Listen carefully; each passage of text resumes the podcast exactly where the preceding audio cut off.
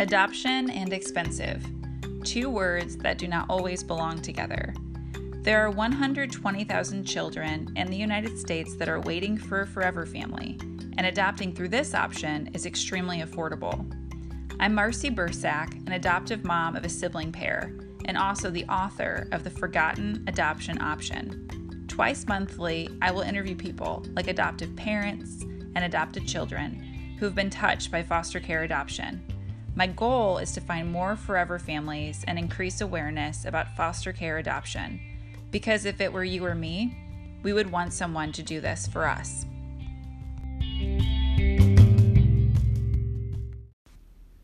Welcome to the Forgotten Adoption Option podcast. Today, I'm going to interview an adoptive parent who also happens to be my husband. So I have Nathan Bursack here. Hi, Nathan. Hello, Marcy. Thank you for having me on your podcast. It's really awesome to be here. You're the first guest. Wow, that's amazing. So, Nathan, by day career wise, you teach elementary kids how to make cool stuff in the art classroom, but at night, you have this interesting thing that you do too. Yes, I do commission uh, painting for miniature games like Dungeons and Dragons or Pathfinder um, I also sell models to people that are also interested in hobby painting.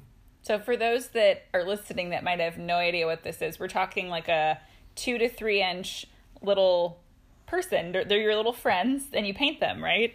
Yeah, that's that's right. It's usually fantasy type uh, figures like dragons and knights, and sometimes the occasional robot. That's so fun.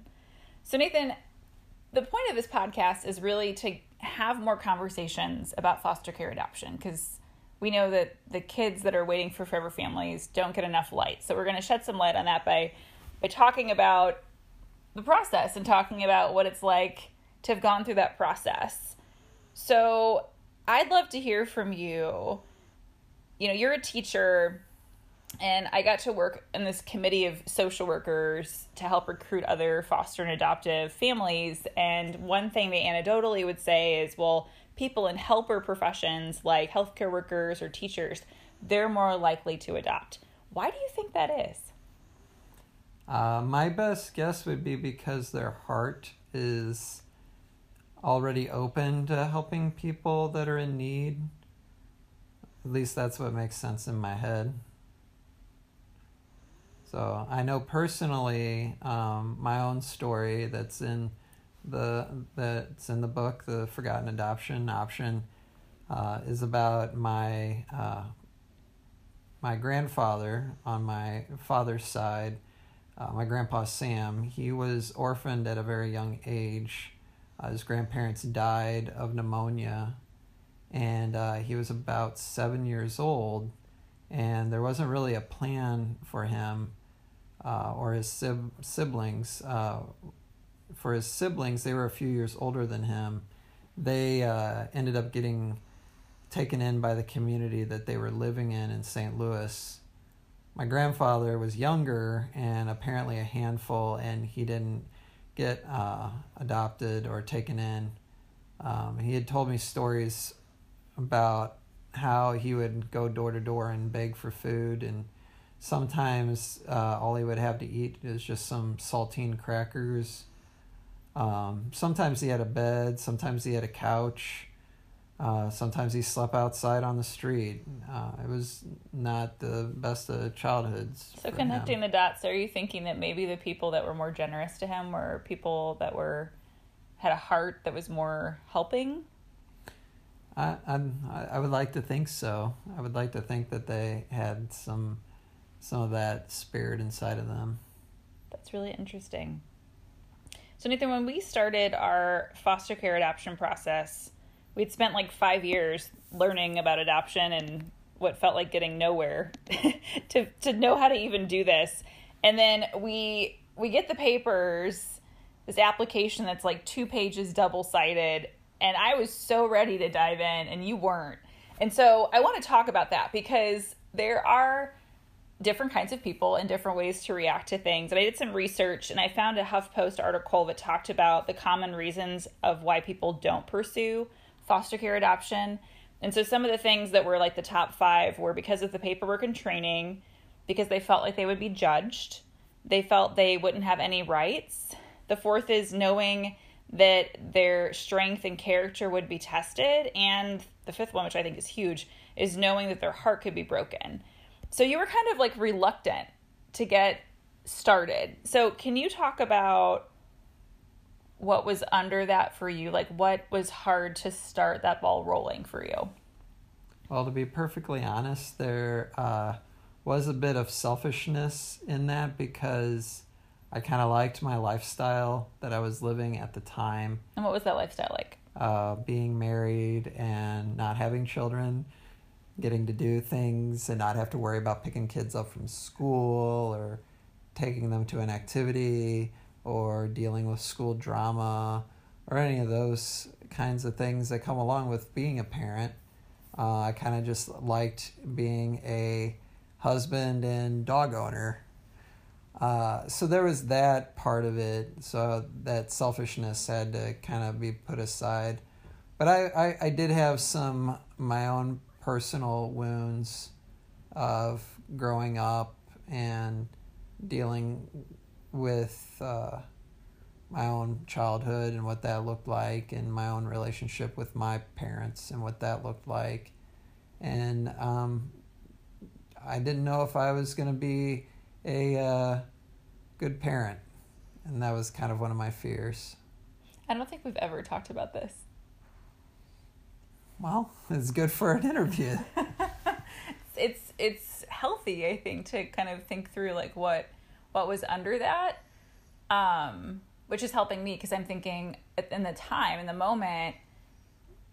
I wasn't sure what was making you want to be slow about it, except for usually the cautious one. I tend to be like, let's go. And you're like, let's sleep on it. And so I kind of thought it was more of that, but there, there definitely is more under that. So I appreciate you sharing what you were feeling at the time. So, kind of building on that, you know, our our adoption journey, we were told this is a 4-month journey. Your kids are so near being legally free to be adopted, and it took 18 months.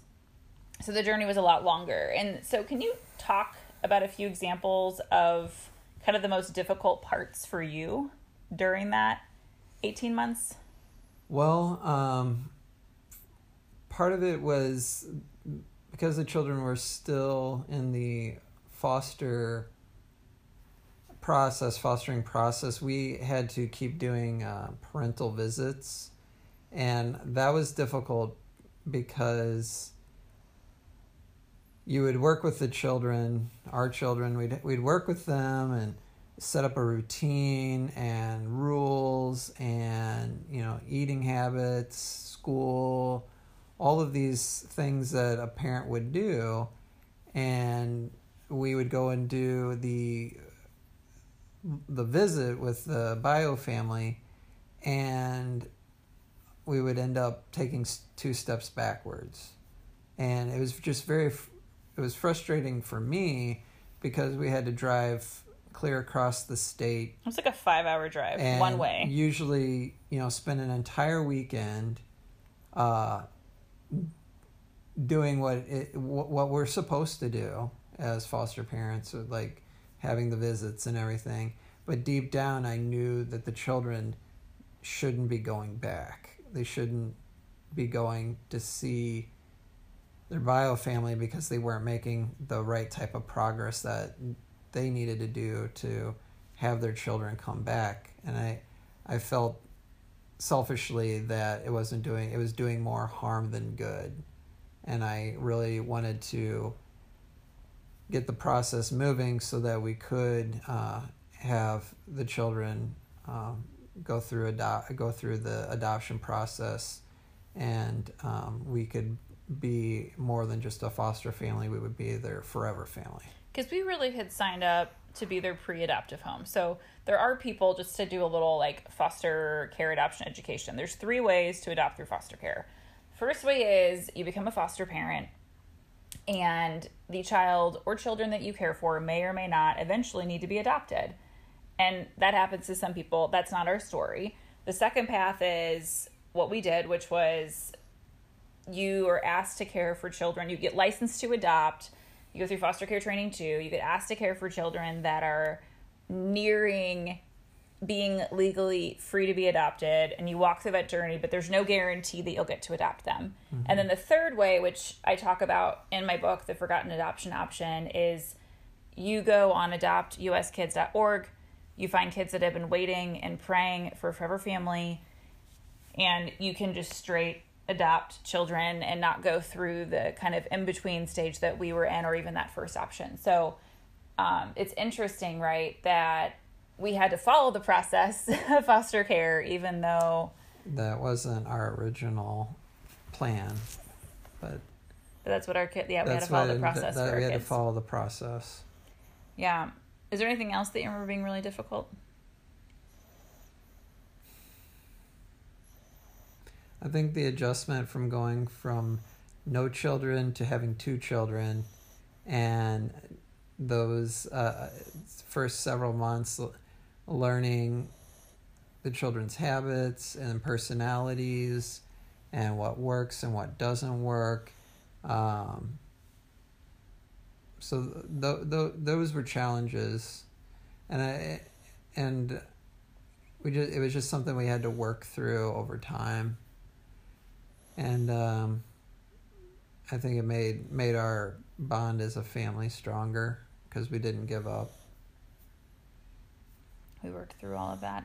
What do you think has been, for your personal perspective and opinion, the most rewarding parts of adopting a sibling set? And a sibling set means two or more children who are together in this journey. And that's what we did. We did two kiddos.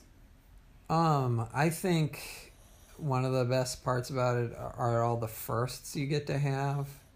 Um, and I've thought about this before is that while I wasn't there for the children's first birthday or their first word or um, learning how to walk for the first time, I was there for a lot of other firsts um, that are still very meaningful, um, like the uh, getting to go on a vacation together, getting to go to you know see them birthday party going first day of kindergarten, first day of first grade, first day of second grade, um, getting to go fishing for the first time, being there for them to catch their first fish, uh, all those all those other kinds of firsts that we uh, kind of overlook maybe because we focus too much on first words, first steps, first birthdays. There's a lot of other firsts that are still ahead, even even even as your children get older, you're still to have, you know, first time they drive the car, um, you know, first dance, uh, of competitions, going to a tournament, all those kinds of firsts that people might forget about.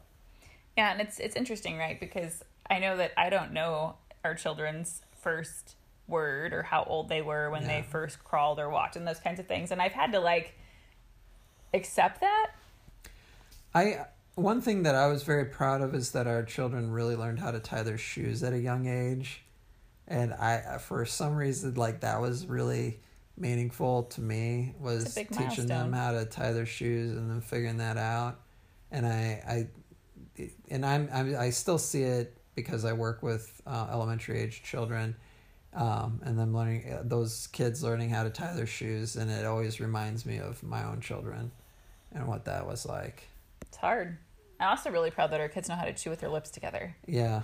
And then and then and packing their lunches. Uh, they've been packing their lunches since they were in kindergarten with a little bit of help. Of and our course. kids are now in fourth and fifth grade, right, just to put context right. to that. But I, I always thought that was neat. There was a bit of responsibility Okay, so playfully, I put this in here to ask you. I thought this would be fun. Don't read the notes. So, if we did this again, I know that when we had talked about doing a sibling set and we were trying to decide the number of kids, you wanted to go smaller. And I was like, but I come from a big family. And I think we jokingly, I jokingly talked about doing this for like 8, 10, or 12 kids. And your eyes are getting really big as I'm even mentioning it. And I remember you saying something like, We don't have a place to park the bus, Marcy. And so I'm wondering if we did this again, would you be open to a bigger sibling set? No. Why no. not? Because there are some people that are thinking, I would only want to do one kid, and are probably thinking we're crazy for doing two. And I know we have friends that have adopted four, we have friends that have adopted six, Yeah. and we have friends that have adopted much larger groups than we have. Yep. So, what's behind your no? It takes a special person to want to open their home to six, four, six children. Um, I was very, ha- I, I, I was really happy with one. I, Yeah, you wanted to do and I just one, think- and I said no. I we should do two. part of me again and I, I'll I just wanted to really be able to pour myself into like one child and really you know help develop that child and and, and two and maybe and I don't know if I could have handled doing like five or six um because sometimes when I'm teaching and and I try and try and you know as best as I can try and make when I have those students I try and make their day give them compliments and and coach them through their projects and things like that. And and I think to myself like if I had five or six children how would I make each kid feel real special every day? Because it, it it's it, I think it's it's hard enough with just two like and I, and so I, I want to It's a future question. that's- I'll that's I'll have to it. invite on an adoptive parent of Yeah, a larger sibling, and maybe I'll ask that. yeah I think they could give you a better perspective than maybe I can Yeah, it just sounds like you didn't feel like you could handle. and and I do come from a smaller family so and by maybe- smaller, it's it's you and then a sister that's over ten years older. yeah Whereas and- I have three parents. siblings yeah and so my, really my family. household was much more quiet than what mine was. And our and our household tends to be more quiet as a result Right. of you growing up that way. Okay, Nathan. So as we wrap up, can you share? And this is like another vulnerable question, and I love that you're just sharing things, some of the things we haven't even talked about before. But how do you think you've grown as a person by becoming a parent, by becoming a parent through foster care adoption? Like, talk about that. Um, I can remember talking to a teacher, and he became a father later in life. And I asked him about what it was like to be a father. And he told me that it has made him a better man. And I didn't it didn't make much sense to me at the time but now that I have children of my own, I understand what that actually means. And it's helped me be a better man because I think of my children more than myself and how much I want to provide for them and see them succeed and see them grow up and be successful. It really gives you uh, a deeper sense of purpose that I didn't think I would, uh, I couldn't understand without having children. And going through foster care, I, I think for me, it gives uh, gives some kids a chance to succeed where they might not have ever been able to, um, because they're with a forever family that loves and cares about them, that wants to see their needs met, that uh, wants to celebrate their successes, and um, and fight for them. So you feel like you've grown in kind of your purpose and and expressing your love and care. Yeah, it, it I it really it makes me feel. Um, I think deep down, as a man, you want to be a hero. You want to be a hero to your wife. You want to be a hero to your children, and um, as a as a Christian, I want to be able to you know, have that purpose and know that my children have a protector, um, they have a provider, they have someone to look up to. And I, I want to, I take that very seriously. That makes sense. Nathan, this reminds me, you know, as just kind of sitting here talking about these questions, you know, the whole why why did the book get written down is because you and I have had countless people in our home that we've been able to talk through these kinds of questions and so much more. And um, I hope that whoever's listening and has questions, you know, if they have additional questions, they can certainly drop those on any of the social platforms. Um, I'm on Instagram and Facebook and LinkedIn. Uh, you can drop it on my website and be anonymous. And uh, just want to open that door for people um, because the whole goal of this is is about kids finding forever families and Nathan you've been saying since the beginning that you know if one kid finds a family because of this everything is totally worth it so this is great I appreciate you launching out with me and I also just want to give a little shout out so you have an Etsy shop and if people have some 3D printing needs because I know a friend of mine recently reached out to you so there might be other people that would like to get you to print something for them or paint something. So where can they find you?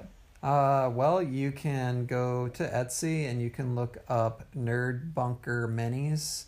Uh, that's my Etsy store. I'm also on Instagram. I'm Nerd Bunker Minis on Instagram.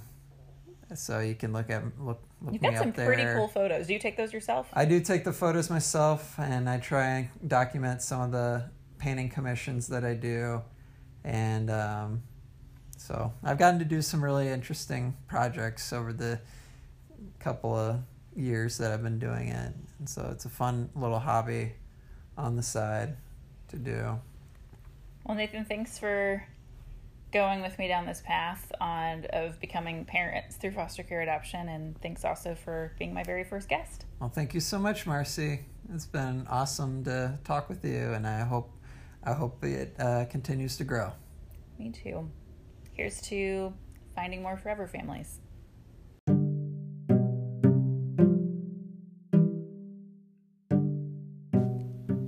As a listener of the Forgotten Adoption Option podcast, you are helping raise awareness about foster care adoption and the 120,000 children who are waiting for a forever family.